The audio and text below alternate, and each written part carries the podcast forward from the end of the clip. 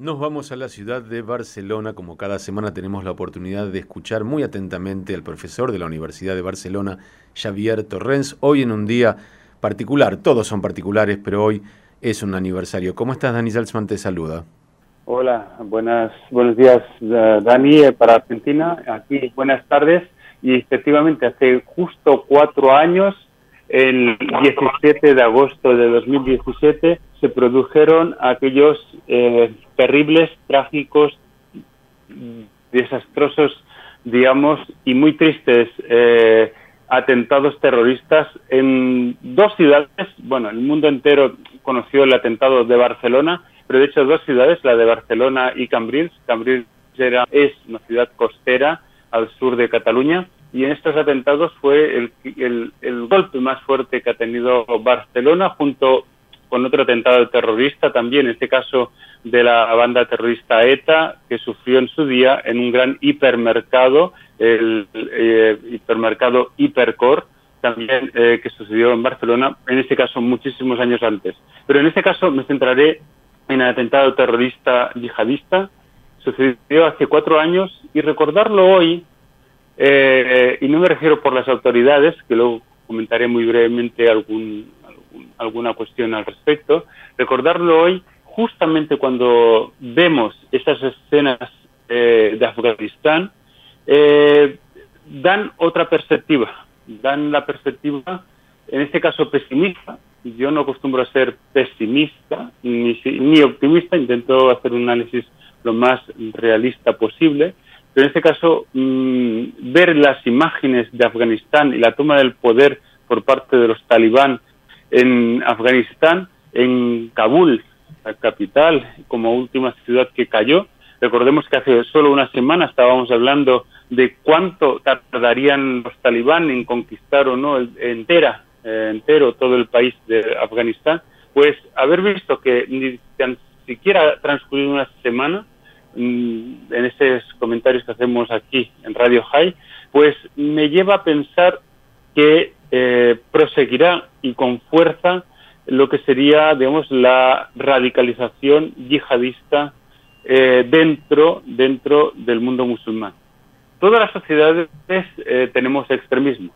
Basta ver que en las sociedades occidentales tenemos las clásicas extrema derecha y extrema izquierda.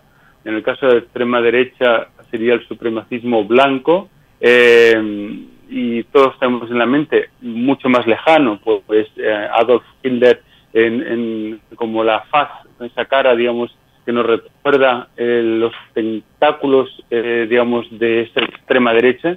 Y en el caso de la extrema izquierda tenemos también esa imagen, la de Stalin. Y en ambos casos, Hitler y Stalin, extrema derecha, extrema izquierda, tenemos la Shoah y el Gulag. Y en ambos casos, la comunidad judía fue una de las principales, cuando no la principal víctima de esos extremismos. En este caso estamos hablando de un tercer extremismo, el extremismo islámico, el nacido en este caso no de países eh, democráticos occidentales, sino principalmente de dictaduras árabes y musulmanes, en las cuales una parte de su población acaba abonando ese extremismo eh, fundamentalista de carácter islamista radical.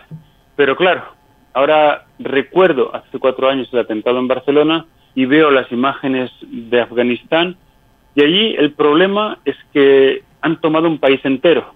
Es decir, no es que sea un grupo terrorista minoritario que produce daño y mucho daño y así lo sufrimos con varias víctimas en la capital de Cataluña, en la segunda ciudad de España, en Barcelona, y ahí vemos víctimas a manos de un grupo minoritario. Pero en el caso de Afganistán ahora es el, país entero el que será controlado y ahí veremos víctimas de, de todo tipo. Veremos, por ejemplo, las mujeres que volverán a llevar burka que han vuelto a ser violadas. Veremos como víctimas también los Azara o Hazara, que de los que apenas poco se habla y que además mucha gente incluso los desconoce. Los Hazara son una minoría vilipendiada por parte de los talibán y en este caso van a sufrir otra vez su venganza. Veremos también los niños, sí, porque es algo poco sabido por quienes no han estudiado, analizado o leído sobre el extremismo islamista radical, pero muchos niños son directamente violados. No solo que también niñas, porque eso es quizás más sabido y no por ello menos grave, al contrario, es muy grave. Las violaciones de las niñas, al igual como de las mujeres, forman parte de esos botines de guerra.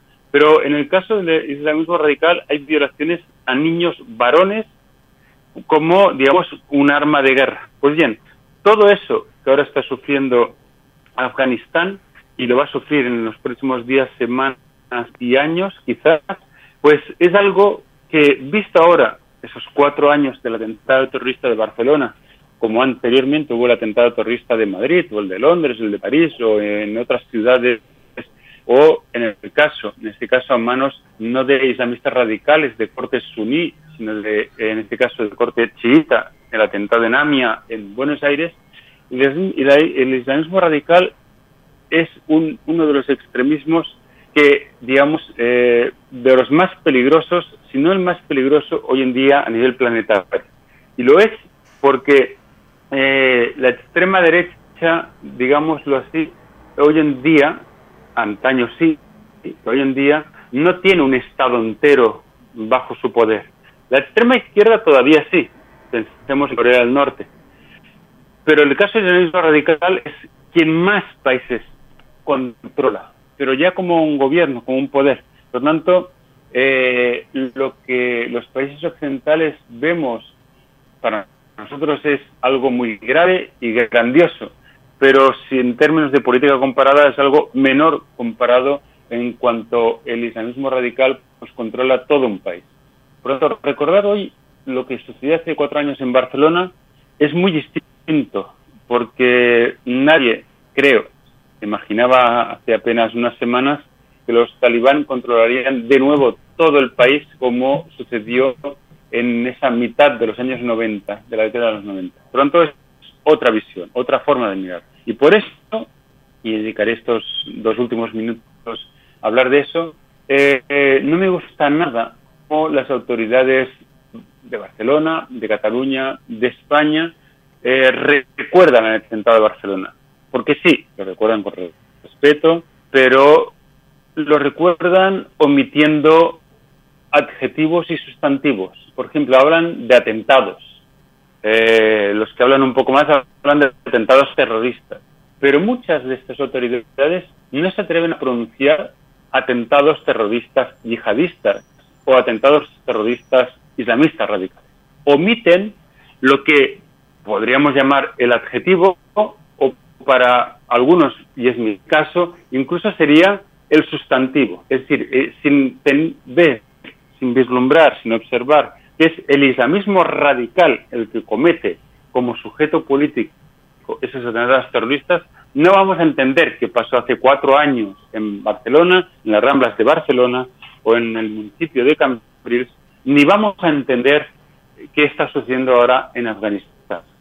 Hay que ver enfrentarse al hecho de que de la misma manera, y ahí lo tenemos muy claro, de la misma manera que hay extremismos políticos en los países occidentales, aún teniendo democracia, y teniendo democracia vemos, por ejemplo, pues atentados terroristas de la extrema derecha, como que sucedió en una de las grandes democracias, Noruega, pensemos en Breivik, ese supremacista blanco, o atentados terroristas de la extrema izquierda, y ahí los hemos vivido muchos durante muchos años en el caso de, España por parte de la banda terrorista Grapo o ETA, situadas en la extrema izquierda, y en el caso de ETA además con nacionalismo radical añadido.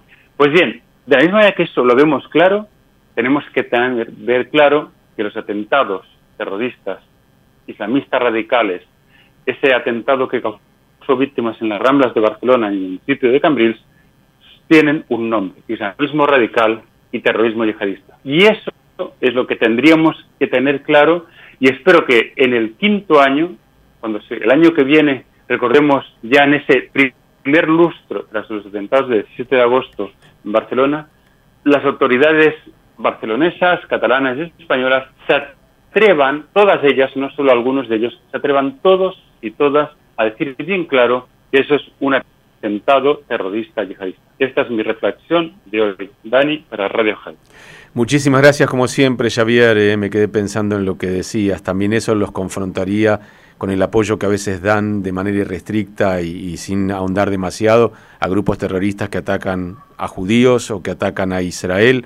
Eh, no sé cómo se sentiría alguien en Barcelona si le llovieran misiles sobre las ramblas eh, y, qué calificativo usarían. Pero bueno, es una tarea que tienen que hacer. permites, Dani, sí si me permite, Dani, añadir una cosa, una cosa que apenas algún diario en su momento, hace cuatro años, publicó, pero es que cuando Daesh, Estado Islámico, dijo, eh, digamos, eh, hizo su comunicado tras los atentados del 17 de agosto de Barcelona, dijo que lo hacía contra los cruzados y contra los judíos. Pues bien, lo dijo expresamente.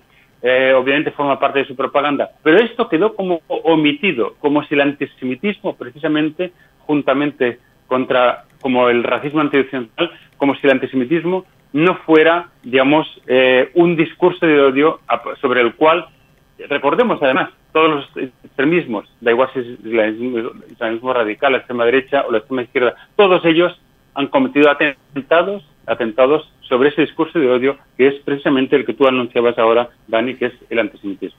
Un abrazo grande, Javier, y por supuesto a seguir cuidándose. Un abrazo.